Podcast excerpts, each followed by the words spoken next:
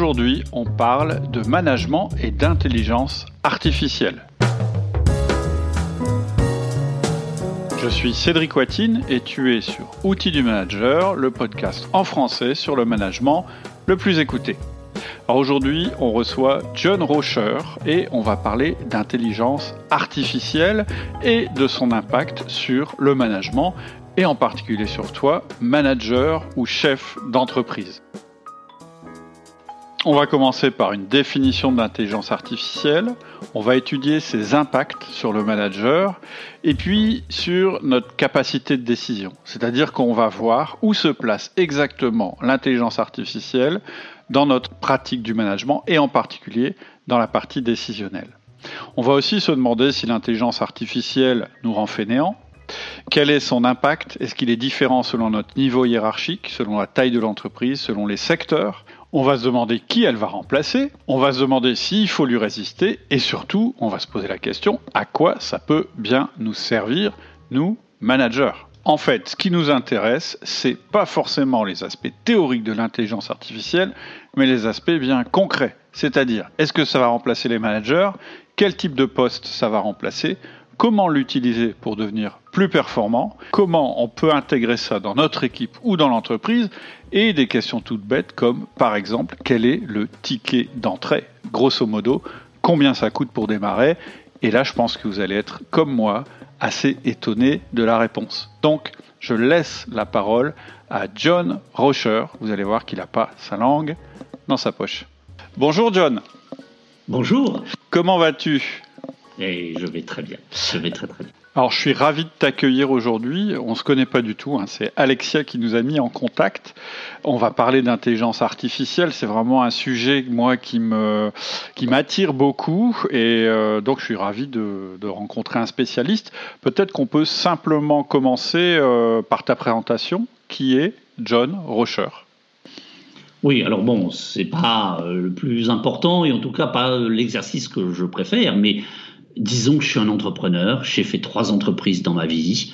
Euh, la première est passée à la Bourse de Paris, c'était la plus grosse valorisation euh, sur le au nouveau marché, sur le nouveau marché qui était une place de marché de la Bourse de Paris dans les années euh, dans les années 90.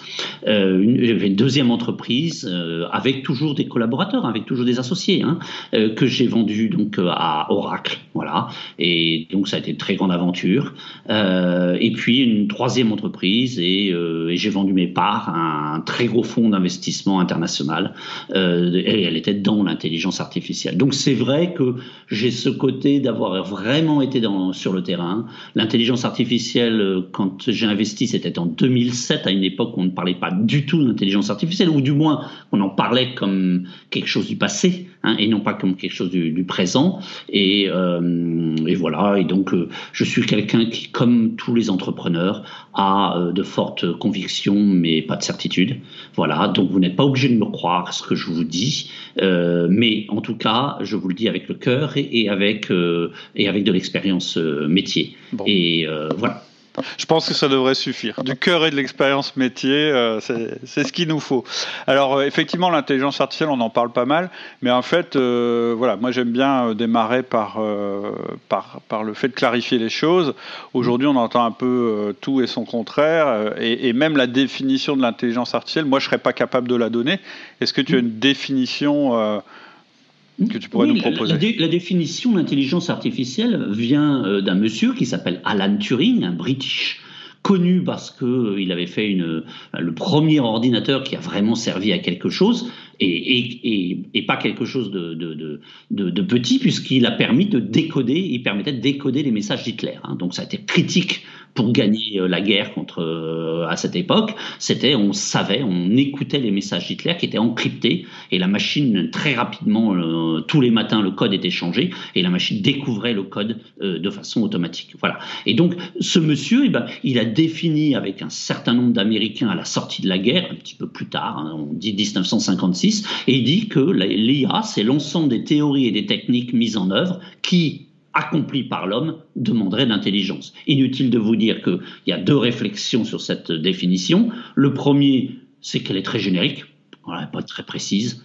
Et finalement, il a ils ont défini l'intelligence artificielle comme ce qu'on ne savait pas faire avec les ordinateurs. pour être clair. Et la deuxième chose, c'est que dans aucun cas dans cette définition d'intelligence artificielle, on parle d'auto-apprentissage ni de machine learning ou euh, deep learning, qui sont les termes anglais d'auto-apprentissage. Donc ça, c'est comme toujours bon à noter. Hein. Et donc en fait, l'intelligence artificielle, c'est très vaste.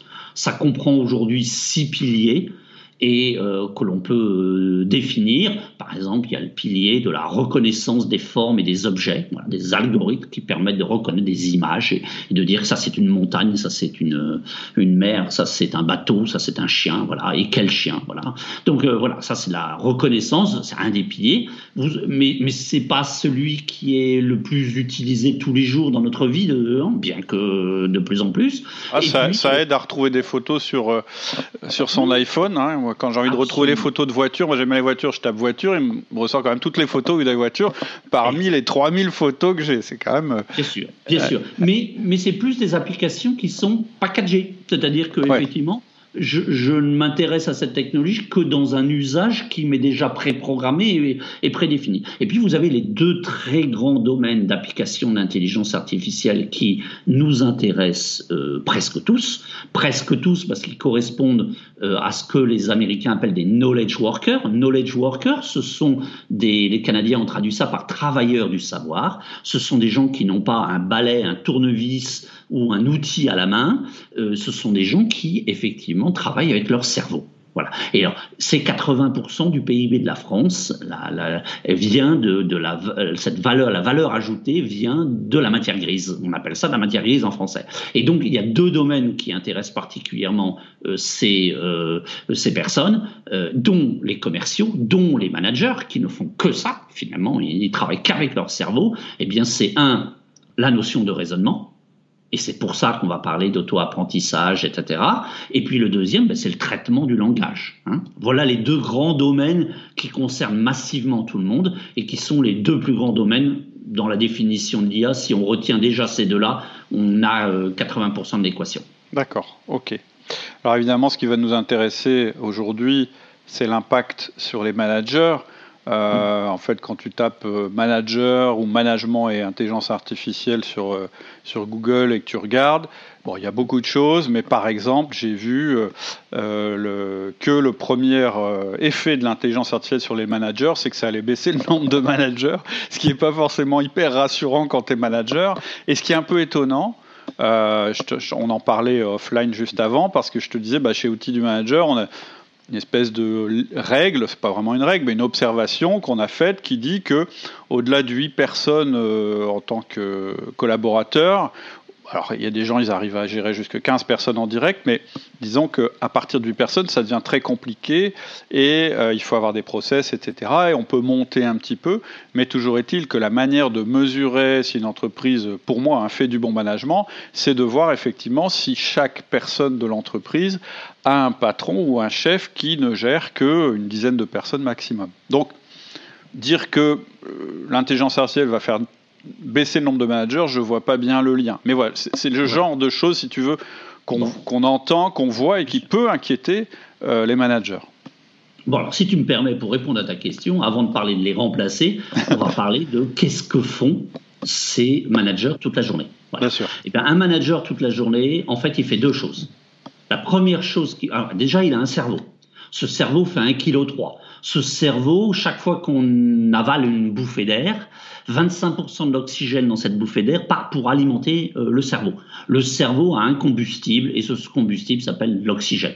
Les autres aussi, mais moins précisément. C'est pour ça que quand on étouffe, euh, le premier organe qui, euh, qui empathie, c'est le cerveau, tout simplement parce que lui, il travaille à l'oxygène. Donc, ce cerveau-là, qu'est-ce qu'il fait? Eh bien, il, a, une partie de ses tâches qui sont des tâches que j'appelle de back-office, les tâches de back-office, c'est des tâches sur lesquelles vous n'avez pas le contrôle. Voilà. Il va irriguer les organes du corps humain. Il va, par exemple, gérer la respiration. Hein. Personne s'est suicidé en arrêtant de respirer. Donc, c'est des fonctions de back-office puisqu'on n'en a pas contrôle. Vous ne pouvez pas arrêter de, respirer. Ça marche pas, vous ne pouvez pas. Donc, euh, euh, et, et par contre, ce cerveau, il fait des choses dans lesquelles on a une conscience et un contrôle. Et quelles sont les deux tâches principales qu'un cerveau fait euh, chez un manager? Eh bien, le premier, c'est de raisonner. Enfin, c'est le deuxième plutôt. Ça, c'est de raisonner. Qu'est-ce que raisonner? Raisonner, c'est j'applique des règles sur des données, souvent sur un contexte. Voilà. J'applique des règles sur un contexte, c'est ça qu'on appelle raisonner. Et ça, c'est la deuxième chose, le plus important, qui sollicite le plus notre cerveau. Mais ce qui sollicite encore beaucoup plus notre cerveau, eh bien, c'est la communication. La communication, c'est trois choses. Le premier, c'est l'input. Je comprends, je, je lis ou j'écoute. Voilà, et, voilà, ça c'est le premier, c'est l'input. Le deuxième, c'est l'output, c'est-à-dire je parle ou j'écris, ou je tape sur mon clavier euh, des emails. Et puis au-dessus, un manager, bah, il dialogue. Il dialogue. Einstein disait même, mais moi je sais très bien, disait Einstein, qui est intelligent dans une salle de réunion au bout d'une heure de réunion. Les gens intelligents ne sont pas ceux qui répondent bien aux questions, ça c'est des gens qui ont de la mémoire. Les gens qui sont intelligents sont ceux qui posent des questions intelligentes. Et qu'est-ce que fait un bon manager? Il pose des questions. Il ne dit pas aux gens ce qu'il faut faire il pose des questions, il amène les gens à réfléchir et à raisonner, à trouver la solution par eux-mêmes, il les tire vers le haut. Voilà. Bon, donc ça, c'est ce que fait euh, un manager toute la journée. Est-ce que l'intelligence artificielle, grâce à l'auto-apprentissage, qui quelquefois, qui qui va apprendre le savoir et apprendre ses règles et va être capable donc de les appliquer, donc quelque part qui pourrait remplacer euh, l'être humain, euh, est-ce qu'elle va remplacer cet être humain? Eh bien pas du tout, pas du tout. Ce que l'on sait, c'est qu'aujourd'hui, le Graal de l'informatique, enfin, le de l'informatique depuis l'origine, c'est d'aider un manager à prendre des décisions rationnelles. Oui, oui, oui, oui. Non, l'informatique, c'est pas fait pour automatiser des tâches. Ça, c'est le deuxième bénéfice de l'informatique. Depuis l'origine, depuis les années 50, on sortait de l'électronique, on rentrait dans l'informatique. À cette époque, le graal de l'informatique, c'est d'aider les gens à prendre des décisions rationnelles. Eh bien, aujourd'hui, on sait que dans notre cerveau, le cerveau d'un manager ne peut prendre une décision rationnelle que si elle est basée sur un maximum de 7 points de données. On doit ceci à un monsieur qui s'appelle George A. Miller, et ça s'appelle la loi de Miller pour ceux qui veulent rechercher sur Internet et avoir plus d'informations. Ce monsieur, dans les années 50, a déterminé que la prise d'une décision s'effectue dans un cerveau humain, dans une partie spécifique du cerveau qu'on appelle la mémoire courte, et que cette mémoire courte, elle est limitée à 7 points de données. Donc la réalité des choses, c'est que vos prises de décision sur ce que vous allez faire, sur comment vous allez traiter un problème, aujourd'hui, elle est limitée sur 7 points de données. Donc plus vous collectez de données, ce qui est comme une tendance actuelle, c'est-à-dire on a collecté énormément de données, on a beaucoup de données dans les CRM, c'est voilà, euh, eh bien en fait, elle devient elle devient l'inverse de, de rationnel, elle devient subjective parce que le cerveau sait qu'il ne peut pas gérer. Donc l'intelligence artificielle va vous aider non pas à prendre des décisions sur des données, ces données auront été traitées par l'intelligence artificielle, mais sur une préparation de réponses objectives sur lequel vous allez y ajouter les trois éléments indispensables à une bonne décision. Un, le bon sens. Deux, l'empathie. Et trois, la créativité. C'est les trois éléments qui sont indispensables pour prendre une bonne décision. Donc l'ordinateur, lui, va s'occuper de ce qu'on appelle une phase qui est monodisciplinaire. J'analyse des décisions et à partir de l'analyse des données, je vous donne un brouillon, un brouillon de décision qui est rationnel, mais qui n'a pas d'empathie, pas de bon sens et pas de créativité. Et vous, vous allez faire le travail noble, vous, euh, manager, pour dire, ah non, non, non, dans ce cas-là, pour telle raison, et ça, effectivement, l'ordinateur ne le sait pas, parce qu'il n'a pas toutes les données, déjà, et parce que les technologies de machine learning sont, ou d'auto-apprentissage sont des technologies statistiques, donc elles ne sont, statistiques, c'est l'opposé de déterministe, déterministe, c'est exact, elles ne sont pas exactes, donc, mais par contre, elles vont vous permettre de prendre des meilleures décisions parce qu'elles vont vous mâcher une partie du travail et faire que le manager il démarre sur la prise de décision avec déjà le point de vue d'un ordinateur qui certes est bête mais lui a su euh, compiler des milliers de données pour vous dire, ben, à partir des milliers de données, pour moi, voilà les raisons pour lesquelles il faut prendre cette décision. Et de là, le manager, le bon manager, va prendre des bonnes décisions. Donc non, l'intelligence artificielle ne va pas remplacer les êtres humains. Elle va les tirer vers le haut. Elle va leur permettre d'aller beaucoup plus loin.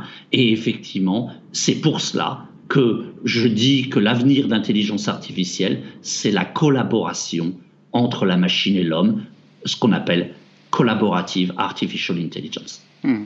Ça me fait penser à, dans, les propositions que j'ai au, niveau formation euh, sur, sur, le site, il y, a, il y, a, quelque chose sur la gestion de projet. Et en fait, l'approche que j'ai prise, c'est pas du tout l'approche euh, euh euh, organiser le, chemin critique, toutes ces choses, tous ces logiciels qui existent. J'ai beaucoup plus axé ça sur la connaissance des personnes qui travaillent sur le projet, leur compatibilité entre eux euh, est-ce qu'en ce moment machin est en forme? Est-ce qu'il a des problèmes personnels? Est-ce que bidule travaille bien avec, machin, etc. Tout ce qui est en fait pas du tout géré par, la partie euh, soft euh, de l'ordinateur. Et, bien souvent, ce qu'on dit, c'est que je pense qu'une bonne entente, une bonne, une bonne, une bonne connaissance de l'équipe peut compenser un faible outil d'organisation, alors que l'inverse n'est pas vrai. C'est vrai.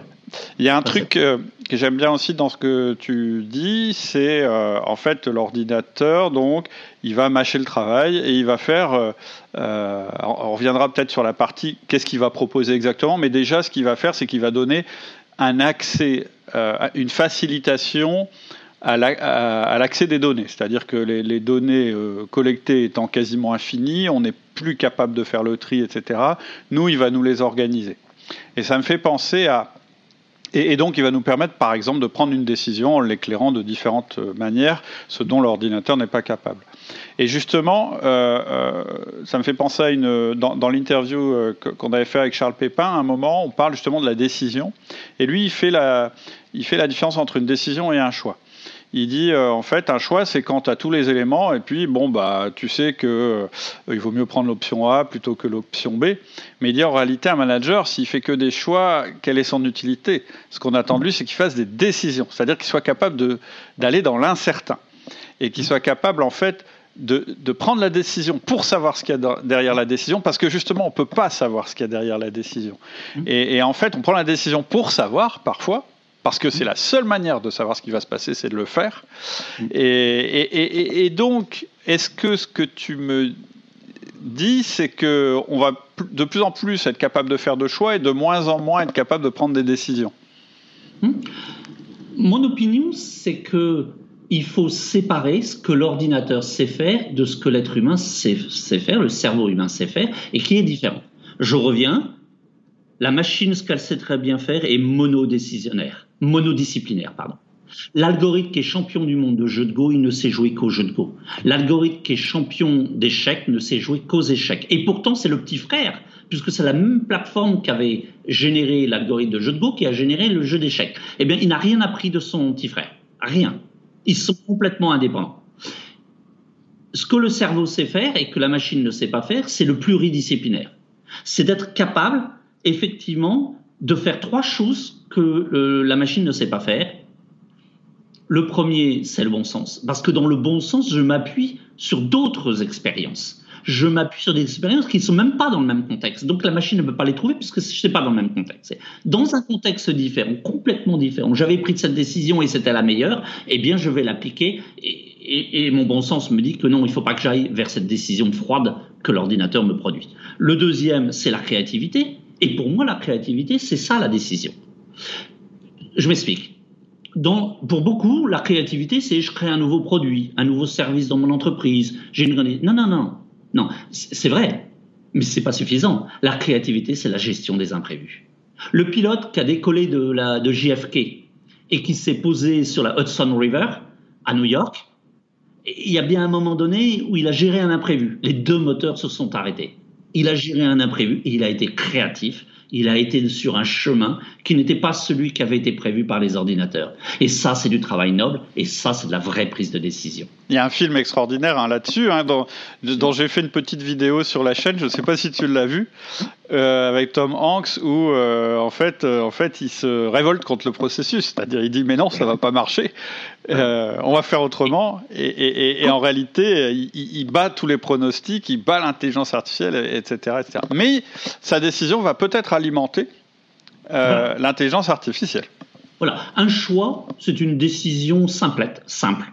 Et quelquefois, un choix suffit, mais c'est quand on est dans les process. Une, une vraie décision, bah, c'est quand on va y ajouter la dose de créativité. Enfin, c'est ma définition. Hein. Je n'ai, je n'ai pas de certitude.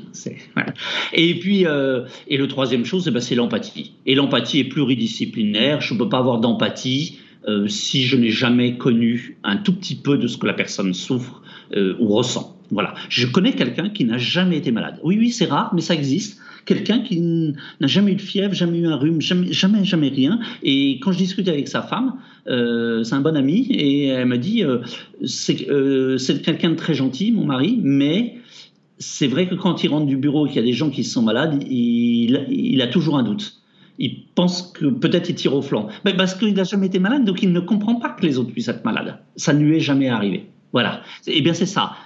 Si vous n'avez pas goûté, donc c'est bien du pluridisciplinaire. Et ça, aucun ordinateur va savoir gérer ça. Et donc ça, c'est bien de l'humain. Donc non, les hommes vont pas être remplacés par les machines. Les hommes et les managers qui vont réussir sont ceux qui vont être capables d'appuyer leurs décisions, non pas sur des grands nombres de chiffres parce que le cerveau sait pas faire, mais qui vont s'appuyer sur une décision froide de l'ordinateur et qui sauront gérer le fait de ne pas suivre la décision de l'ordinateur, ce qui donc là représente un véritable challenge, c'est non, ce n'est qu'un brouillon. Et, à tel point que dans les applications que, que j'ai développées, enfin avec mes équipes qu'on a développées, pour éviter de tomber dans ce problème-là, on faisait que la machine donnait deux solutions.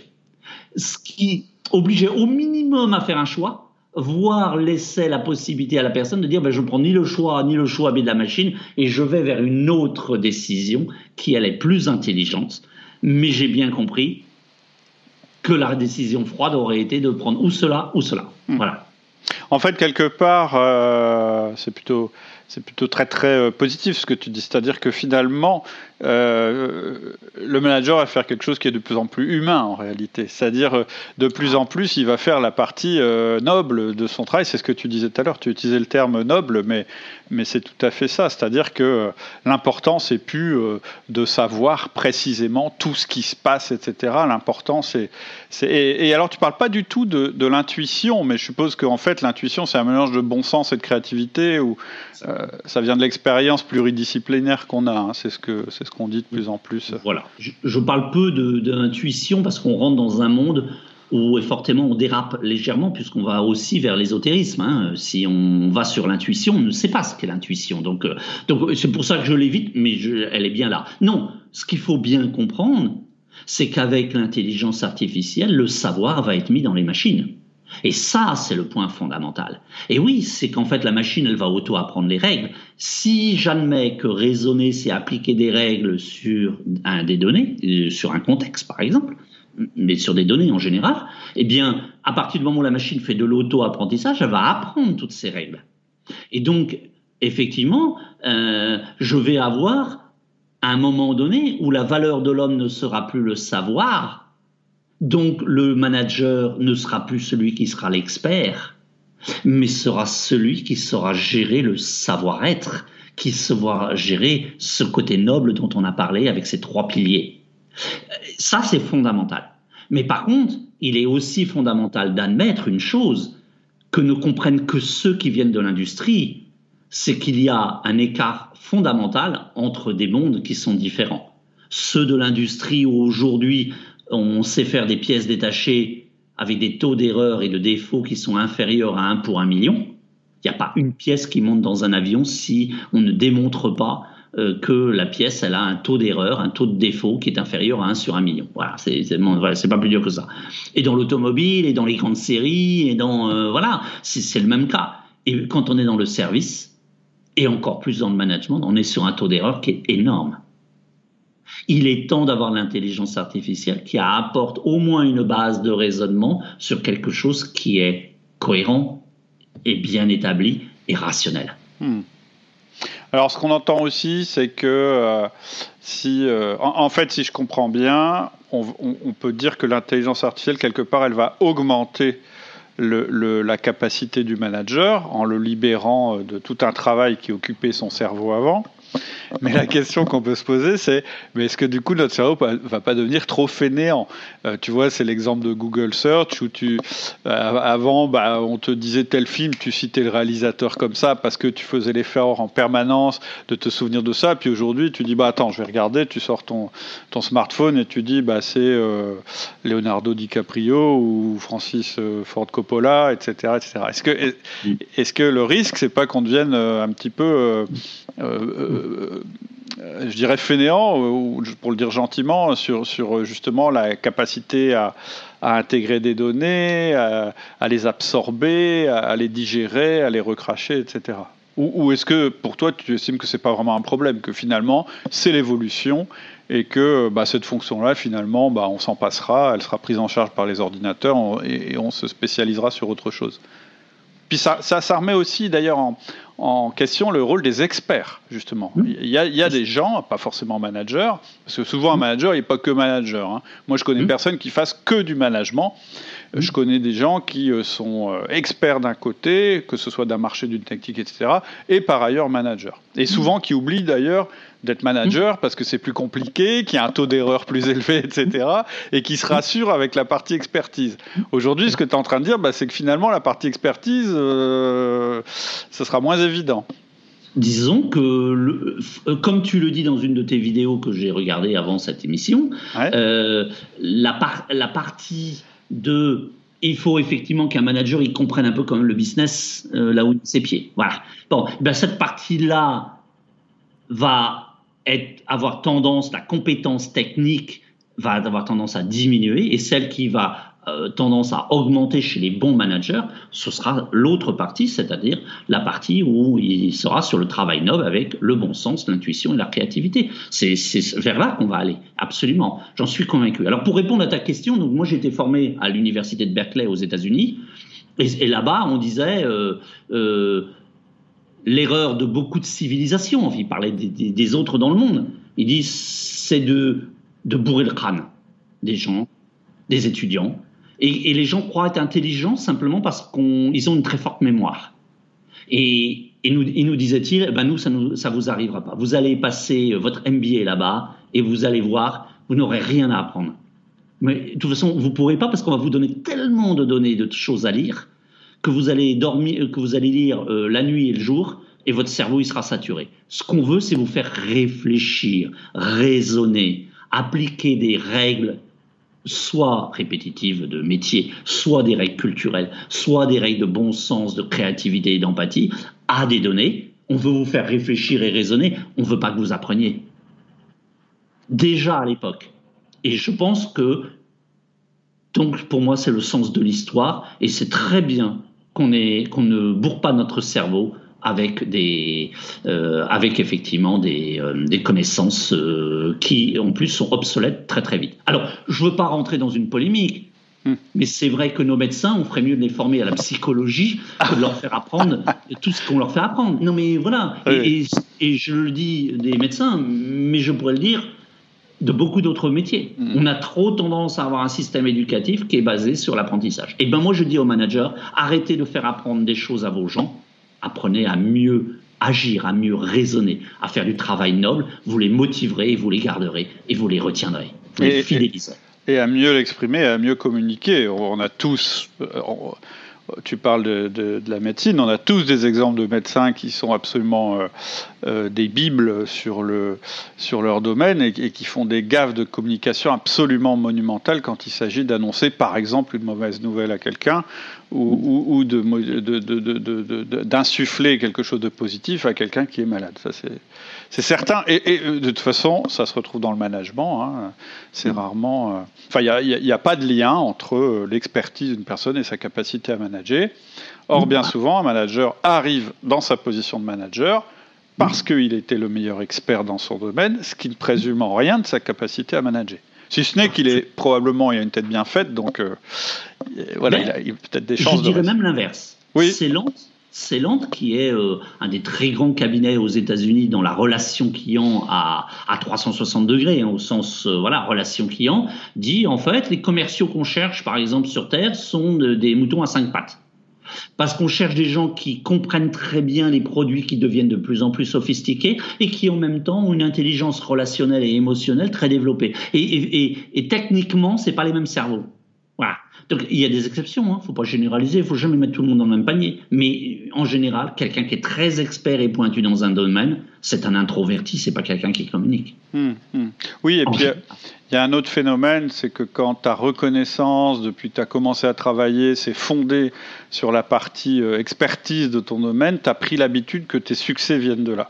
Donc quand tu te retrouves devant euh, des, gens à manager et que ça fonctionne pas, etc., ton refuge, c'est de repartir dans ton expertise en disant aux autres, mais vous êtes tous plus nuls que moi parce que moi je sais mieux que vous, et, et ça t'aide pas du tout en fait dans ton management.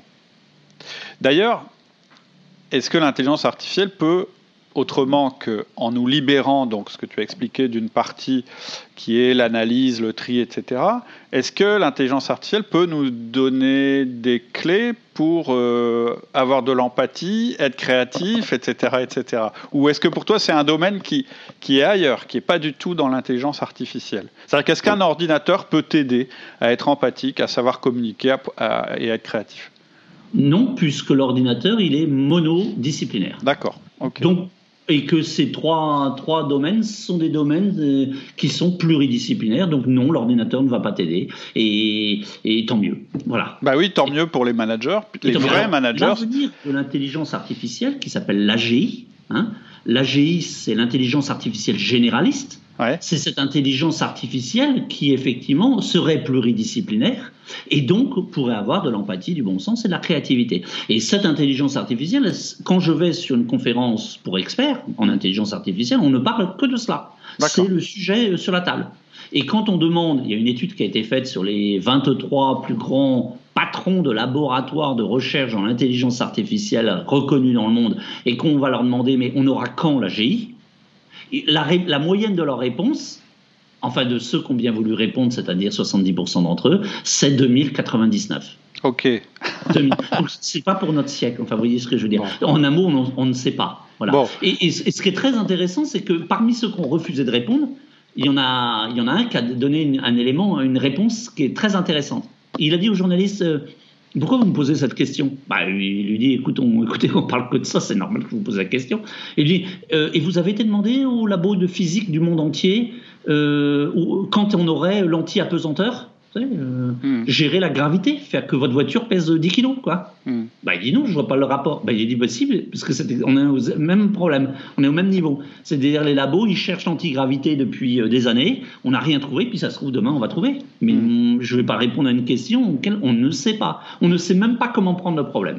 On sait juste une chose, c'est que la technologie, en tout cas sur l'auto-apprentissage qui est utilisé massivement, derrière les noms de produits, s'appelle les réseaux de neurones on sait que ces réseaux de neurones sont un essai mathématique pour imiter la façon avec laquelle les neurones dans notre cerveau fonctionnent.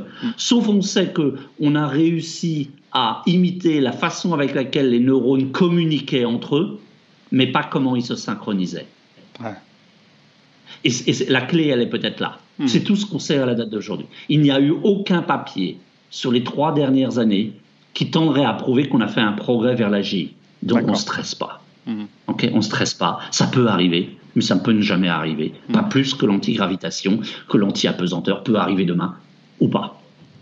Alors, il y a quand même. Donc, j'ai compris euh, qu'il y avait peut-être certaines professions qui étaient menacées par euh, l'intelligence artificielle. J'ai compris que pour l'instant, ce n'était pas les managers. Donc, donc ça, c'est rassurant. J'ai je, vais te proposer un raisonnement que j'ai fait dans mon entreprise. Tu sais que je suis aussi chef d'entreprise en parallèle. Et chez nous, euh, on fait, de entre autres, j'ai une de mes entreprises qui est dans la distribution. C'est-à-dire que mm. on achète des choses, hein, je résume, on achète des choses, on les stocke, ensuite on les vend à nos clients. Ce qui est très difficile, extrêmement complexe, c'est que nos clients commandent pour être livrés le jour même, et mes fournisseurs, mes fabricants, mettent parfois un mois pour me livrer. Donc, comment je fais pour comprendre l'ensemble des commandes de mes clients qui se passent très très vite avec un rythme très très élevé? Et de l'autre côté, j'ai entre 50 et 100 fournisseurs à gérer. Donc d'un côté, j'ai, je sais pas, moi, j'ai 3000 clients hein, qui commandent régulièrement avec des trucs. Et de l'autre côté, euh, j'ai ce rythme qui est complètement différent. Et puis j'ai des fournisseurs, euh, quand ils me disent qu'ils vont livrer euh, tel jour, en réalité, ils me livrent toujours deux semaines plus tard, etc. etc. Mmh. Au départ, j'ai un approvisionneur. Au mmh. début, l'approvisionneur, il s'en sort parce qu'il se souvient de tout, il est au courant de tout, etc. Et puis la société grossit, grossit, grossit. Finalement, il commence à être dépassé. C'est-à-dire qu'il n'arrive plus à avoir toutes les commandes. il n'arrive plus à lire tous les listings. Il n'arrive plus à intégrer tout ça. Et pour moi, ça, c'est l'intelligence. C'est pour moi, dans ma tête, je me suis dit, c'est là que l'intelligence artificielle pourrait aider, Absolument. aider ce monsieur. C'est-à-dire que l'évolution de son poste, c'est quoi? C'est c'est plus moi qui vais décider quand on commande. Hmm. L'intelligence artificielle va analyser cette masse de données monstrueuse du gars qui a commandé, euh, qui commande par exemple toutes les trois semaines le même produit, euh, l'autre qui commande tous les jours une plus petite quantité, qui va le mettre en rapport avec euh, comment, le, je dirais, le, comportement du fournisseur qui correspond, et mettre ça en musique. Hmm. Donc son poste à lui va changer, c'est-à-dire que je pense que son poste, ça va devenir, bah, il va peut-être mieux négocier avec les fournisseurs sur lesquels. Donc son poste va changer, c'est-à-dire que il, faut absolument qu'il sorte de, de, son domaine pour, pour développer autre chose. Mmh. Et je dirais même que l'intelligence artificielle, est-ce que c'est pas l'intelligence artificielle qui va lui faire des propositions? Par mmh. exemple, lui dire, c'est bizarre, tiens, ce client-là, d'habitude, il commande ce produit-là tous les vendredis à telle heure, et là, ça mmh. fait deux vendredis qu'il commande pas. À mon avis, tu l'as perdu. Oui. Mais c'est pas l'intelligence artificielle qui va appeler le client en lui disant bah, qu'est-ce qui se passe, etc. Est-ce que c'est ça la limite? Est-ce que c'est Oui. Alors absolument, tu as très bien raisonné. Du reste, euh, un, il y a des gens qui ont fait des logiciels spécifiques pour ce que tu as décrit. Ah, c'est-à-dire l'optimisation de gestion de stock en auto-apprentissage, etc. Donc, je te mettrai en contact. Ah oui, ça m'intéresse. Voilà. Euh, et la, deuxième chose, c'est que c'est bien comme ça que ça marche chez Amazon. Le directeur général des prix et des marges chez Amazon, eh bien, il a changé de poste parce que l'intelligence artificielle l'a remplacé. C'est la machine en auto-apprentissage qui a déterminé euh, quelle était la meilleure marge et quel était le meilleur euh, réapprovisionnement des stocks. même le directeur général de l'unité, ils ont fermé l'unité. Voilà. Ça a été remplacé par l'intelligence artificielle. Eh bien, ils ont fait autre chose. Hmm. Parce qu'il ne faut pas oublier que l'automatisation correspond à la création d'emplois.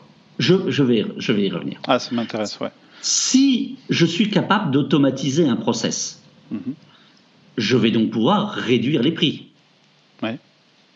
Si je réduis les prix, j'augmente l'assiette de clients potentiels. Mhm. Pourquoi le smartphone n'existait pas il y a 30 ans? Si il y a 30 ans, j'avais un Nokia 9000, mhm. il y a 30 ans, j'avais un Nokia 9000, et, et avant, j'avais un Palm Pilot. D'accord? Donc, donc ça existait mais c'était trop cher par rapport aux fonctionnalités que ça apportait. Le jour où la baisse de l'électronique a permis à BlackBerry de sortir un appareil qui effectivement était à un prix qui n'était que deux fois plus cher qu'un téléphone portable, mhm. mais qui faisait les emails, eh ben les gens se sont rués dessus. Cuisine Schmidt, Cuisine Schmidt, c'est en Alsace. C'est une, euh, c'est une, une, quand la petite fille a repris la société de son grand-père, il y a donc 11 ans, c'était une société qui faisait 90 personnes mhm. et qui faisait de la cuisine low cost. Mhm. Et, et, la patronne a dit à ses salariés qu'elle a réunis, elle leur a dit, ben voilà, le problème qu'on a, c'est que le prix où on achète le bois est à peu près le même que celui des cuisines montées qui arrivent de Chine. Donc on est mort. Mhm. Et la seule solution qu'on a, c'est d'automatiser. Donc, si je peux trouver un robot qui vous remplace trois d'entre vous, eh ben, j'achète le robot, mais j'ai besoin que vous soyez d'accord. Mm. Parce que je ne vais pas vous licencier. Mm. Mais vous allez tous changer de boulot. Mm. Aujourd'hui, 11 ans plus tard, c'est une société qui fait 1600 personnes, plus un réseau de distribution de milliers de personnes. En un mot, elle a peut-être créé environ 5000 emplois. Parce qu'elle a été du coup sur un autre marché. Elle a été non plus sur le marché du low cost, elle a été sur le marché de la cuisine sur mesure. Une cuisine sur mesure valait 50 000 euros quand elle était faite par des artisans. Personne n'en achetait parce que 50 000 euros, personne, il y avait le marché il était très très faible. Mm. Et elle, elle a dit grâce à l'automatisation, je vais pouvoir faire du sur-mesure presque au prix de la grande série. La moyenne d'un prix d'une cuisine chez Cuisine Schmidt, c'est 8000 euros sur mesure, mmh. mais vraiment sur mesure. Mmh. Il n'y a pas deux cuisines pareilles euh, sur Terre, si vous la voulez, par ça. Mais c'est l'automatisation qui a permis d'abaisser ce prix de 50 000 à 8 000. Et donc, sa clientèle a explosé et tout le monde a voulu acheter de la cuisine. Mmh. Et j'ai été interroger ses concurrents, parce que je les connais, et ils m'ont dit, bah non, on n'a pas, elle nous a pas touché.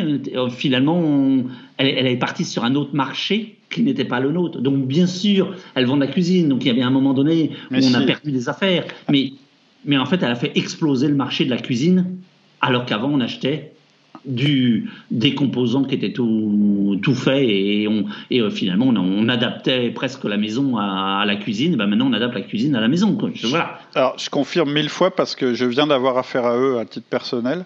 C'est drôle, mm. c'est une drôle de coïncidence. Et effectivement, euh, j'en ai fait euh, deux, trois avant, c'est un autre univers. C'est-à-dire que vraiment, ils ont complètement, euh, complètement retourné le marché. Et c'est exactement ce que tu décris. L'expérience client que j'ai eue, c'est exactement celle-là.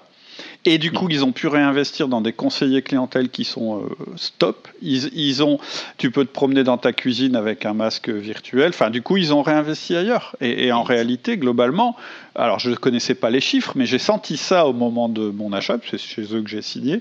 Et effectivement, j'ai senti une énorme différence avec la concurrence. Je ne savais pas qu'elle était due euh, à ce que tu viens de décrire. Très, très. Donc, oui, l'intelligence artificielle va automatiser des tâches, va enlever des jobs, mais quand on interroge les gens chez Cuisine Schmidt, qui est une des 100 sociétés où il fait le mieux vivre, hein, d'après le classement, euh, voilà, et qu'on dit au gars euh, euh, a 50 ans, et on lui dit alors, comment vous avez vécu la migration depuis 11 ans? Bah, il dit avant j'étais devant la scie circulaire et maintenant je suis au contrôle qualité. C'est comme plus intéressant d'être au contrôle qualité que de prendre le risque de me couper une main, même s'il y avait des systèmes de sécurité. Mais globalement, il avait un casque sur les oreilles, il y avait du bruit en permanence. Maintenant, il est en bout de chaîne, il contrôle, euh, il fait du contrôle qualité. Il fait un travail qui est plus noble que ce qu'il faisait quand euh, l'automatisation, qui est beaucoup d'intelligence artificielle, à l'époque ça s'appelait des systèmes experts, mais, mm. mais dans l'automatisation il y a beaucoup de systèmes experts et donc beaucoup d'intelligence artificielle euh, depuis longtemps, longtemps. Et, donc ben, effectivement ça a changé la nature de son job. Donc oui, il faut être prêt à ce que la nature de tous les jobs vont changer, parce qu'on ne prendra plus une décision de la même façon, et on ne fera plus les mêmes boulots que ce qu'on faisait avant. Tout ce qui peut être automatisé doit être automatisé pour augmenter la compétitivité des entreprises et prendre des parts de marché et, diffuser et rendre disponible. Alors ça, c'est dans le monde de l'industrie. Mais quand on parle du service, c'est c'est encore beaucoup plus important. Mmh. Vous vous rendez compte que si produire un rapport d'expertise sur tel domaine de la gestion des stocks, etc., euh, ça me prenait euh, cinq jours à le faire, et que demain, je peux l'automatiser avec une machine qui me le fait automatiquement, alors le prix de mon service que je vends ne dépend plus du coût de production, puisque le coût marginal est à zéro. Une fois que la solution est en place, ce n'est que l'électricité de l'ordinateur. Donc, à ce moment-là, le prix de vente du service dépend de la valeur ajoutée que j'apporte au client. Hmm. Et ça, c'est une révolution dans le monde des services. Et les services, je vous rappelle que c'est 80% euh, de, du PIB de la France. Hmm. Et dans ce chiffre-là, je compte bien le fait que dans beaucoup de métiers, on a les deux. Hmm. Si je suis un dentiste, je suis dans le service quand j'analyse la radio que je viens de prendre de la mâchoire de mon client et que je le conseille et que je lui parle, et je suis un artisan euh, quand j'ai la roulette en train de nettoyer une cavité. Hmm. Hein? Donc on a, on a, certains métiers où on a les deux. Et le dentiste est un très bon exemple.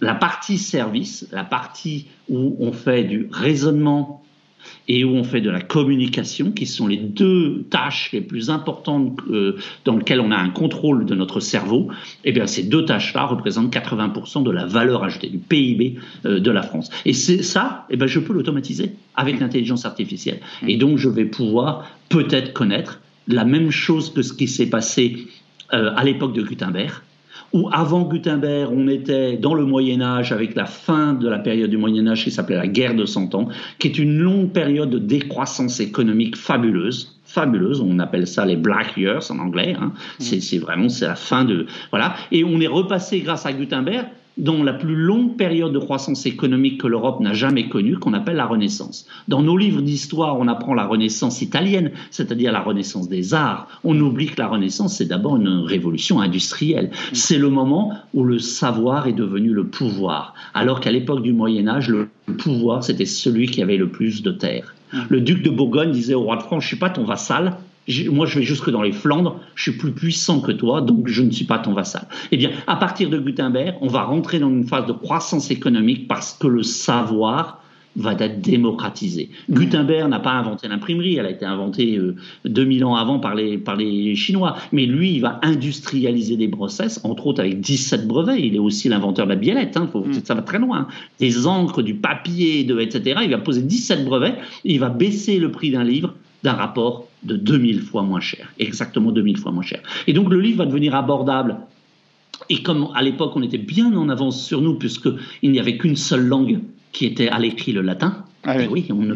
on, écrivait. Et donc un livre qui était écrit en Allemagne, il était lisible en France, en Espagne, en Italie, puisque tout était en latin. Et effectivement, les gens vont essentiellement dans les livres et transmettre du savoir, du savoir-faire. Comment je fais pour moudre mon grain trois fois plus vite et, les autres vont apprendre et le commerce international va, se déclencher aussi parce qu'on va avoir besoin d'éléments qui ne se trouvent pas chez nous pour, pour faire grandir ce savoir et pour être de plus en plus efficace.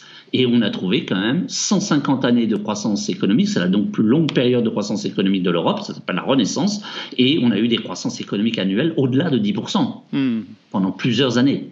Eh bien, avec l'intelligence artificielle, ce n'est pas la démocratisation du savoir, c'est l'industrialisation de l'expertise. C'est-à-dire, je vais pouvoir fournir, puisque le savoir va être dans les machines, je vais appliquer ce savoir à des données que j'ai, et je vais fournir de l'expertise, c'est-à-dire une réponse individualisée à chacun de mes clients qui est exacte et de façon tout à fait gratuite, à terme tout à fait gratuite. Et donc, ma valeur ajoutée, elle sera sur le travail noble. Elle ne sera que sur les trois éléments dont on a parlé. Tout le reste, elle sera, sera produit par la machine. Donc, c'est ça l'avenir. Donc, si vous voulez euh, survivre, si vous voulez continuer à prospérer dans ce monde, il faut développer vos soft skills.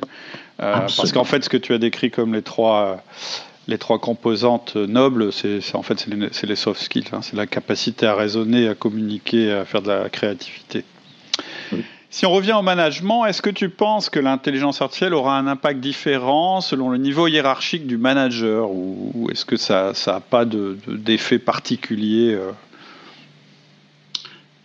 Oui, le manager de très haut niveau, et j'ai côtoyé des patrons du 440 mhm. qui me disaient... Euh, sur des organisations énormes, 500 000 personnes par exemple. Je me souviens d'un de mes voisins, il était patron du 440 et il avait 500 000, 500 000 salariés. Il dit en fait, ce que je fais essentiellement, c'est de la ressource humaine. Un peu de stratégie, mais je fais de la, et même la stratégie et la communication que je fais, c'est pas moi qui la prépare. J'ai des équipes qui préparent en dessous. Hmm. Voilà. Donc en fait, je fais plus de la, des ressources humaines, choisir les bonnes personnes. Oui, c'est ça. Ressources humaines, c'est bien m'entourer en fait pour un, patron bien de ce niveau-là. Exactement. Et donc effectivement, bah, Là, lui, il n'a pas besoin d'intelligence artificielle, pratiquement plus. Hmm. Là, on est dans les soft skills, dans le travail noble au mieux du mieux. Il sait où est la vision de l'entreprise, il connaît des choses que les autres ne connaissent pas, sur la vision à quelques années, il hein. ne faut pas, faut pas croire plus que ça, hein. mais il sait sur les quelques années ce qui va se faire et il va chercher les compétences qui vont bien. Donc, il est dans un mode de recrutement permanent hmm. et de communication pour rassurer les actionnaires, les salariés, etc. Mais c'est de la communication. Et donc, lui, il est effectivement sur. C'est pas lui qui a besoin d'intelligence artificielle, c'est ses équipes en dessous. Voilà. Donc, dans ce sens-là, oui. Sinon, non. Je ne crois pas. Est-ce que l'impact euh, serait différent selon les tailles d'entreprise? C'est-à-dire qu'il y, a deux, choses. Hein. Est-ce qu'il faut être forcément une très grosse entreprise pour être impacté par l'intelligence artificielle? Et est-ce que, quelque part, euh, c'est devenu accessible l'intelligence artificielle aujourd'hui? C'est moins cher qu'avant, etc. C'est plus répandu. Est-ce que justement ça ne peut pas renverser la donne? C'est-à-dire que finalement, est-ce qu'une toute petite entreprise euh, ne retrouve pas un avantage par rapport à une très grosse, qui est grosse parce que elle a, elle, a besoin d'experts, etc., euh, etc. C'est-à-dire, est-ce que ça, est-ce que ça va jouer sur la taille de l'entreprise? Est-ce qu'à la fois c'est plutôt fait pour les grosses boîtes et pas pour les petites? Et est-ce qu'à la fois ça aura un impact dans la, dans l'évolution des tailles d'entreprise?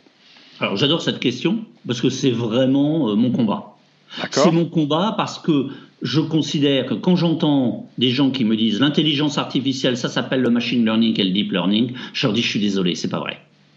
Le machine learning et le deep learning qui exigent de grands volumes de données et de moins en moins parce qu'on fait des technologies qui, enfin, qui nécessitent des données, sont effectivement font partie de l'intelligence artificielle, mais ce ne sont pas l'intelligence artificielle. Je comprends que c'est le discours des Google, Facebook et autres qui, eux, poussent vers là. Eux, ils ont des données. Donc, donc eux, pour eux, intelligence artificielle égale machine learning et deep learning. Voilà, c'est simple. Mais pas nous. Mais pas nous. Nous, nous, si on veut savoir la majorité des PME, n'ont pas de données. Mmh. Ils ont des données, ils ont un CRM, leurs données, elles sont pourries. Excusez-moi d'utiliser cet adjectif, mais c'est l'objectif qu'ils me donnent. Mmh. Ils me disent, nos données sont pourries. Mmh. Voilà. Et on a beau euh, euh, essayer de demander aux commerciaux de remplir les données dans le CRM, mais il n'y a rien qui y fait. Je veux dire, ils ne le font pas. Et je leur dis, ça c'est une très bonne nouvelle, c'est que probablement vous avez des bons commerciaux. Parce que si un commercial aime remplir les données, c'est qu'il métier. Hein, voilà. C'est un, commercial qui aime l'administratif, et c'est pas son. C'est pas vraiment son boulot. Et le pire, c'est qu'on va le valoriser lui en disant il remplit bien ses rapports, etc. Alors qu'en fait, il le fait parce qu'il n'a pas l'autre compétence qui est la compétence noble. Absolument, absolument. Et donc, moi je dis l'intelligence artificielle, c'est pour les PME. L'intelligence artificielle, c'est pour les PME, mais parce que, j'élargis le domaine de l'intelligence artificielle bien au-delà du machine learning et du deep learning. Entre autres, euh, le domaine des systèmes experts. Je vous rappelle que Luc Julia, le français qui est le patron de, euh, de l'innovation du groupe Samsung, dit dans son dernier livre les plus belles applications d'intelligence artificielle que j'ai vues, elles n'étaient pas avec sur du machine learning. Hein.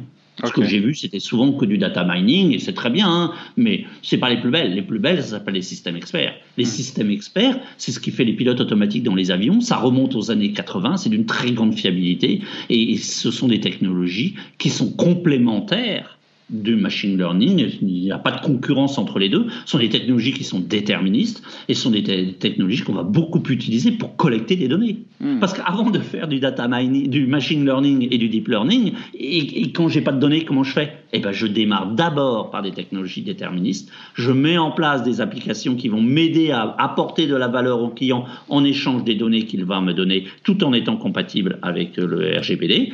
Et à partir de ces données, je pourrais faire ensuite du machine learning et des deep learning. Mais il ne faut pas commencer par le machine learning et le deep learning si on n'a pas de données. Il faut commencer, il y a d'autres technologies dans l'intelligence artificielle qui répondent à ces besoins. Et donc, majoritairement dans les PME, eh bien oui, il y a un savoir-faire, il y a du savoir que l'on peut mettre dans les machines, et, on ne va pas utiliser ces technologies, on va utiliser d'autres technologies, et il y a de la valeur, et il y a des succès énormes que je connais, et dont je ne peux pas citer les noms euh, sur un podcast, mais de sociétés, des PME, qui aujourd'hui sont connues par la moitié des Français, n'étaient que des PME euh, de rien du tout il y a dix ans hmm. et qui ont euh, fait du massif intelligence artificielle et sont devenus le leader national de leur marché. Hmm. Et donc oui, l'intelligence artificielle, mais ce n'est pas la même pour les grands groupes qui ont des données, des armées d'informaticiens, des data scientists, des ressources énormes. C'est pas la même intelligence artificielle qu'on va mettre dans une PME qui n'a pas de données qui a par contre un savoir-faire, qui veut de la flexibilité et qui a des problèmes de ressources et de recrutement et qui donc aimerait bien mettre le savoir de ses meilleurs experts dans la machine, mais d'une façon différente que l'analyse d'un grand volume de données. D'accord, très intéressant. Est-ce que l'impact va être différent selon les secteurs? Alors tu as parlé de l'industrie et des services déjà. Oui, bah oui, euh, c'est tout. Voilà. D'accord. Les secteurs, c'est tout le monde. Mais par contre, c'est vrai que ce qui me surprend, c'est que ceux qui comprennent le plus vite l'importance, ben c'est les gens qui viennent de l'industrie. Parce que dans l'industrie, ils ont bien, ils ont bien compris deux choses. Un, que le tour, euh, tour de main d'un tourneur, ça ne se remplace pas. Oui. Ah non, non, non, mais c'est vrai. Mmh. à Oyonnax, hein, à Oyonnax, on est dans la capitale du plastique en Europe, ok, donc la capitale des robots, hein, parce que tout s'était euh, robotisé. Hein. Eh bien, les gens me disent, non, non, mais un robot n'a jamais remplacé le tour de main d'un tourneur. Dis, c'est irremplaçable.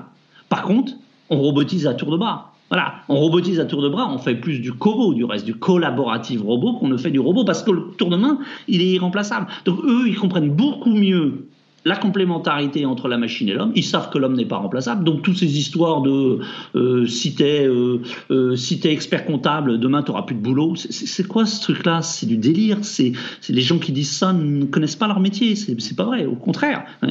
Euh, ou, euh, ou, ou, ce débat de d'effectivement de, penser que la machine va oui va, va remplacer ou que et que dans l'industrie, ce qu'ils comprennent, c'est qu'ils ont un problème Dans l'industrie, ce qui caractérise l'industrie depuis 30 ans, c'est que la partie du service, c'est celle qui grandit le plus. Mmh, mmh. Ce que je veux dire, c'est qu'il y a 30 ans, il suffisait de produire un bon produit pour le vendre. Et donc, on avait des entreprises industrielles sur lesquelles la partie service elle était 10%. Hmm. Oui, on poussait sur, vers le marché en fait. Oui, on poussait. Aujourd'hui, je discute, euh, j'ai comme des, clients qui sont des gens qui font euh, des pipelines euh, de, dans le monde du pétrole. Mhm. Donc c'est de l'industrie lourde. Ils font des pipelines dans l'industrie lourde. Voilà. Et ces gens-là, ils me disent, nous, notre challenge aujourd'hui, c'est que si on continue à produire du pipeline, là, on a les Chinois en face, on n'y arrivera jamais, on ne gagne plus d'argent. Hmm. Donc nous, notre débat, c'est comment est-ce qu'on peut vendre du service? Hmm. Comment on peut vendre des projets D'accord Donc en fait, c'est des gens de l'industrie qui veulent aller dans le projet. Mais ils me disent, on a un problème.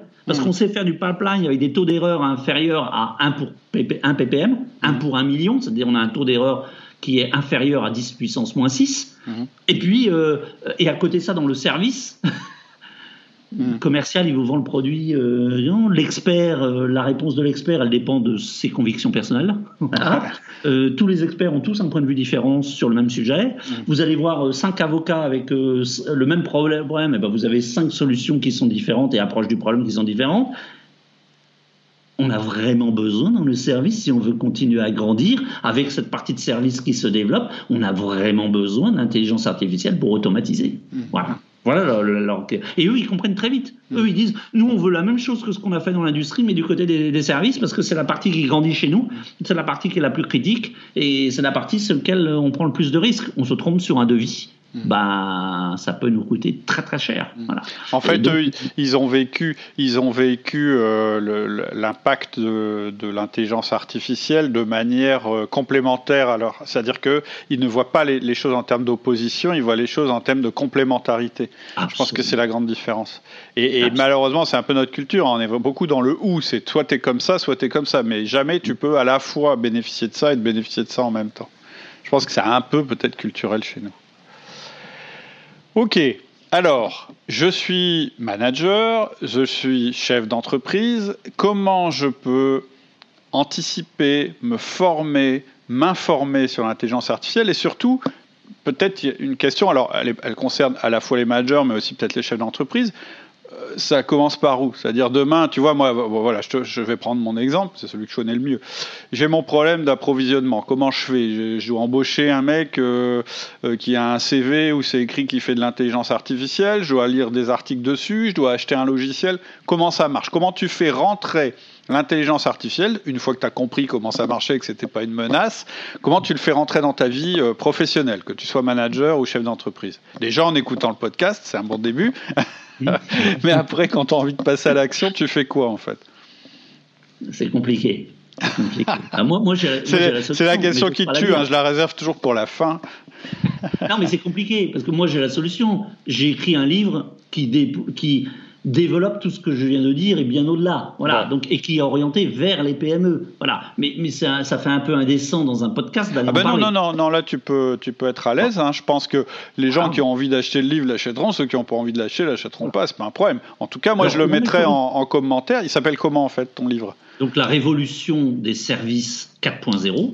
D'accord. qui s'adresse autant aux entreprises industrielles qu'aux entreprises du service, D'accord. et qui se caractérise comme étant très différent des autres livres sur l'intelligence artificielle qui existent, parce que d'abord, on ne parle pas de technologie dedans, ou à peine, juste dans le dernier, euh, dans le dernier euh, mais ça, dans les derniers chapitres, mais qui discute surtout de business, de comment le mettre en place quand on n'a pas de données, voilà. Mm-hmm. De, euh, c'est très orienté pour les PME il se trouve qu'il paraît que les grands groupes se régalent aussi avec. Donc voilà, mais, mais il a été écrit pour les PME, pour des gens qui n'ont pas de données, pour des gens qui n'ont pas d'informaticiens, pour des gens qui n'ont pas envie d'aller lire soit de la de l'avenir, de comment euh, euh, le robot va prendre le contrôle de la Terre. Voilà, parce que ça, c'est de la super intelligence artificielle et finalement, ça nous intéresse assez peu puisque c'est pas hum, c'est pas pour notre vie. Euh, ou, ou, qui, ou qui sont des livres qui font peur euh, sur euh, comment non là c'est des livres pratiques simples 20 exemples euh, concrets hmm. et moi c'est par là c'est pour ça que je l'ai écrit Je l'ai, voilà, j'ai écrit parce qu'il y avait un creux, il y avait un, vide, et il y avait tout le monde qui me disait c'est bien tes conférences, mais maintenant on veut aller au-delà.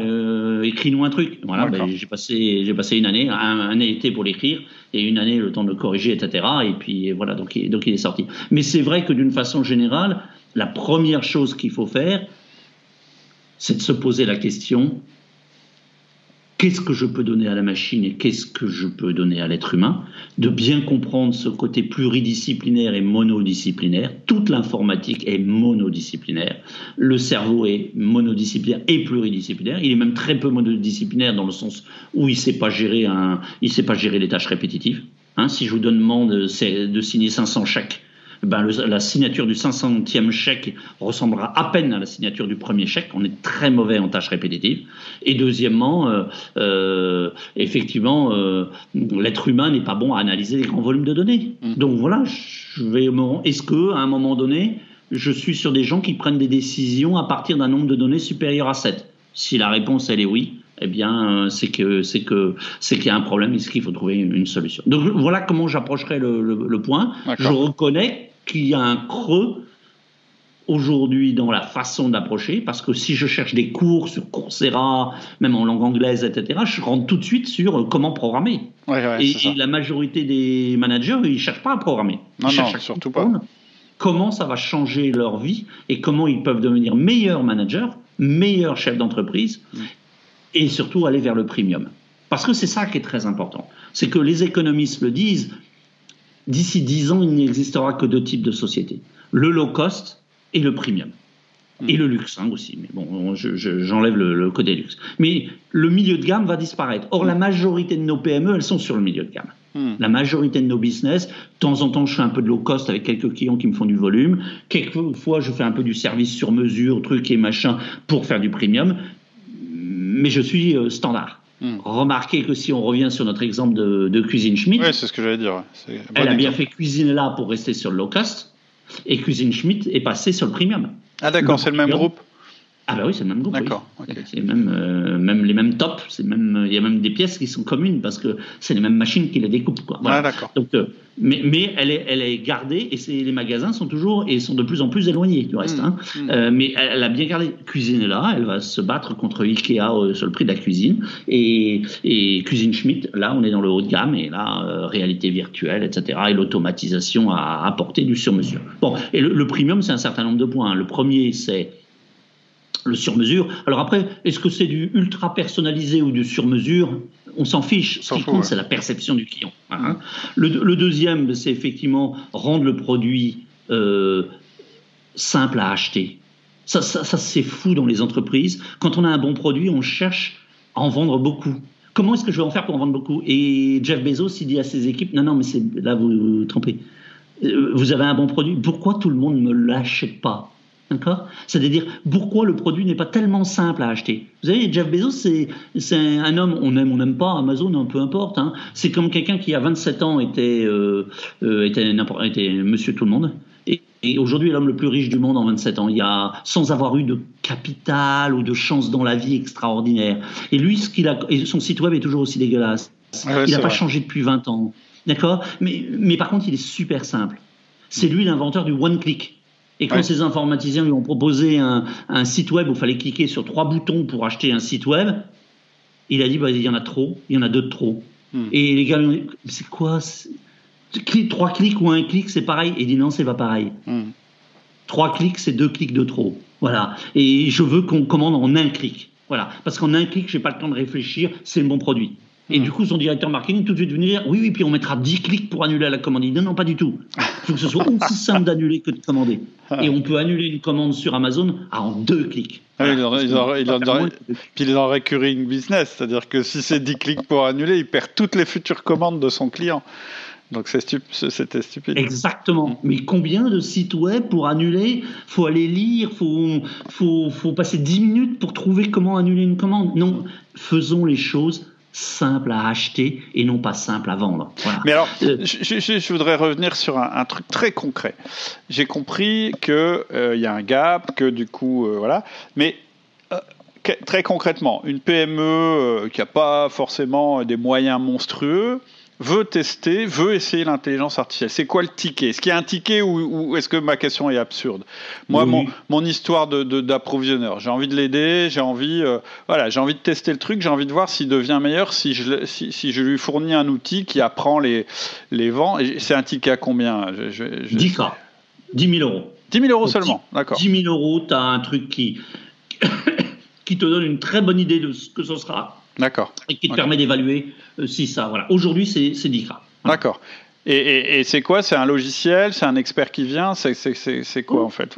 Oui, ça va être un expert. Ça va très très vite avec l'intelligence artificielle. Euh, là, dans ce cas-là, dans ton cas, tu m'as donné, ça va être même la mise en place d'un logiciel qui existe. D'accord. Donc, bien adapté, il va bien falloir apprendre. Donc, il va falloir aller travailler sur les données. Il va donc falloir avoir jeter un petit coup d'œil sur la qualité des données que tu as.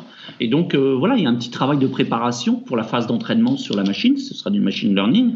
Et la machine, donc, il va y avoir 10 caps pour te lancer la solution qui te permet peut-être pas sur tous les produits, mais sur certains produits, et qui permet sur certaines lignes de produits, et qui hmm. te permet de voir si ça t'apporte de la valeur ou pas, hmm. tout simplement. Oui, donc c'est le ticket est pas très haut, quoi. Je veux dire, c'est en marche, quoi. D'accord. Voilà. Donc ça... une, solution d'intelligence artificielle aujourd'hui, c'est 30 à 50 cas, un truc de très belle qualité. Donc il faut quand même un peu de volume. Ouais. Mais, mais voilà, c'est pas, pas des montants, c'est pas des millions, quoi. Je veux dire, c'est vraiment accessible. Ok. Donc ça va aller vite. Ok. Euh, écoute, euh, bah, très très intéressant, euh, extrêmement intéressant. je suis très très content qu'on ait pu parler de ça. Ça fait longtemps que j'ai envie de parler d'intelligence artificielle, mais que je trouve, je ne sais pas par quel bout le prendre. En tout cas, tu m'as vraiment facilité les choses. Je te remercie pour ça. Ton actualité. Alors, on a parlé de ton livre, évidemment. Je, je, remettrai le, le, lien dans le podcast ou sur le blog, parce qu'on a un blog, tu sais, pour continuer à discuter entre managers. Donc je remettrai ton livre à cet endroit-là. Et euh, c'est quoi ton activité actuellement euh, Est-ce que euh, que tu acceptes d'être contacté Par quels moyens Voilà, je t'ouvre la porte de ce côté-là. Ou alors tu es peut-être tellement occupé que tu n'as pas envie de tu as envie de rester trop anonyme, mais alors euh, non non non je suis euh, non non tout à fait. Euh, alors je fais des beaucoup de, conférences. Je travaille pour une organisation qui s'appelle entre autres la PM, mais aussi pour d'autres pour des clients. Voilà, des lecteurs en fait de mon livre. Hein, voilà, qui me disent ben, on a lu ton livre. Maintenant on aimerait bien que tu viennes une demi-journée chez nous avec notre codir et qu'on que la fin on sorte avec deux ou trois idées sur ce qu'on peut faire. Voilà, les deux ou trois premiers projets qu'on pourrait lancer. Et, et, je le fais très régulièrement. Et donc ça, je prends beaucoup de plaisir parce qu'il y a une partie... Euh, ils ont déjà lu le livre. Alors ça, ça c'est bien. parce que parce que du coup, je gagne du temps, j'ai les questions, le niveau des questions est tout de suite beaucoup plus intelligente. Enfin, excusez-moi, mais voilà, c'est vrai. Euh, plus informé en tout cas, c'est sûr. Voilà. Donc, c'est deux heures où je viens, je leur montre des applications, des choses, etc., qui sont, qui est, sont le complément du livre. Le livre ne donne pas de vidéo, le livre ne montre pas d'application. Voilà. Donc, mm. c'est la, la, frustration qu'on peut avoir. Voilà. Donc là, je leur montre des exemples. Et puis derrière, euh, euh, et puis après derrière, eh ben, effectivement, on aboutit sur euh, sur des euh, sur des sur des un plan d'action sur des sur alors moi je ne fais pas hein, le plan d'action je ne fais pas la réalisation mmh. bien que euh, je sois extrêmement sollicité en ce moment par des gens qui me disent bon, alors d'accord tu as écrit le bouquin hein, maintenant euh, c'est un peu toi le papa de ce que tu appelles les cobos alors, Kobo, c'est un terme qui vient de l'industrie, je n'en suis pas l'inventeur, mais dans le monde des services, je suis euh, celui qui a amené ce mot-là. Kobo veut dire collaborative robot. Hmm. C'est comment faire que l'intelligence artificielle vienne donner de la satisfaction aux salariés, hmm. euh, leur donner beaucoup plus de performance, les déstresse Hein, des stress. Parce que quand on est accompagné par une machine, eh ben, le stress, il diminue. On n'est plus. Euh, c'est comme un GPS. Hein, ça fait le même effet qu'un GPS. Pourquoi les gens utilisent le GPS pour aller au bureau le matin? Parce que ça les déstresse. Voilà, hein, c'est pas plus dur que ça. Et que ça, les, euh, ça les, libère d'une partie euh, ah qui n'est pas tout à fait. ça permet d'écouter. C'est intéressant, l'analogie avec le GPS.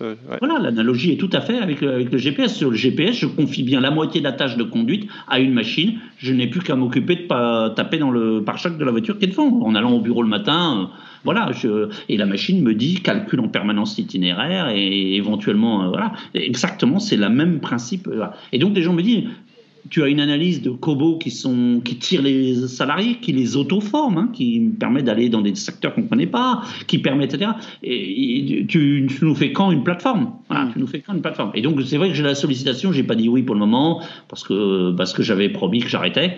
Mais voilà, j'ai toujours une sollicitation euh, extérieure qui me dit, mais alors, tu nous fournis quand l'outil qui nous permet, sans qu'on soit obligé de le faire sur mesure à chaque fois, parce qu'il y a beaucoup de clients qui ont démarré avec des Kobo sur mesure à la suite de de, l'écriture, mais ça coûte plus cher de le faire sur mesure que s'il y avait une plateforme qui automatiquement permettait à n'importe qui, comme Excel, de se mm. faire son, son, tableau. Mm. Voilà un petit peu mon actualité. Ok. Et pour te contacter, on tape John Rocher sur Internet et on trouve ou comment ça Alors marche Sur LinkedIn, c'est mon réseau préféré, LinkedIn. Et Rocher, ça s'écrit R-A-U-S-C-H-E-R. Et John, John c'est le prénom, dans mon prénom, c'est le prénom anglais, J-O-H-N. Ok, super. Et eh ben John, je te remercie infiniment. Pardon. Et puis, euh, on verra si finalement tu décides de replonger dans le. Voilà dans, le, dans la réalisation concrète ou si tu restes... et, puis, et la décision de replonger dépendra aussi de ma capacité à trouver les bonnes ressources techniques euh, qui vont avec. Donc je suis en phase d'effectivement d'abord regarder euh, quel est le, le, génie technique avec qui je vais pouvoir m'associer, ou les génies techniques, parce qu'il faut des gens qui... On, est sur un marché qui est gigantesque. Mm. Voilà. C'est l'industrialisation du savoir dans le monde. Donc, c'est des projets qui sont gigantesques. Il faut voilà, des, des gens qui, qui aient à cœur ce type de, de projet et qui comprennent que c'est pas un petit projet, euh, c'est des gros projets. Voilà. Donc, euh, voilà. Bon, appel, appel à, à, candidature si jamais vous les entendez. Merci beaucoup en tout cas. Merci. À bientôt. À bientôt. Au revoir. Voilà, j'espère que ça vous a plu. Moi, franchement, j'ai adoré. Et puis en plus, ça m'a donné euh, quelques nouvelles perspectives pour mes autres activités. Euh, ce que je vous invite à faire, si ça vous a plu, eh bien, c'est à nous rejoindre sur le forum. Je vais créer un sujet spécial sur le management de l'intelligence artificielle.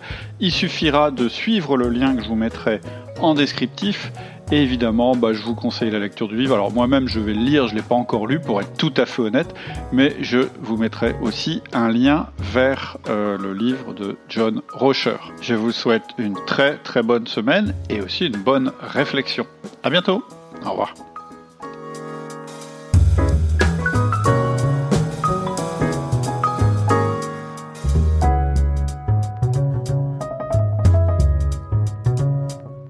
Mais je vois que tu es encore là. On peut continuer à développer un des sujets qui a été abordé pendant le podcast, c'est celui des soft skills. Ce qu'on a vu, c'est que de plus en plus, le manager a les pouvoirs et même a les devoirs se concentrer sur la partie noble du management. Qu'est-ce que c'est que la partie noble? Eh bien moi, je vois quatre aspects. Le premier aspect, c'est savoir manager son équipe. Le deuxième, c'est savoir communiquer avec son équipe. Le troisième, c'est savoir s'organiser. Et le dernier, c'est savoir exécuter. Et c'est de ça que l'on parle dans les formations. Si tu es intéressé, si tu as envie de te développer dans ces domaines-là, eh bien je t'invite à aller sur le site. Le site c'est www.outildumanager.com et à cliquer sur formation. Tu tomberas sur le catalogue de formations, des formations pour passer à l'action, des formations à distance où je te prends par la main et je te fais avancer pas par pas pour améliorer chacun des domaines nobles du management. Donc rendez-vous là-bas si ça t'intéresse.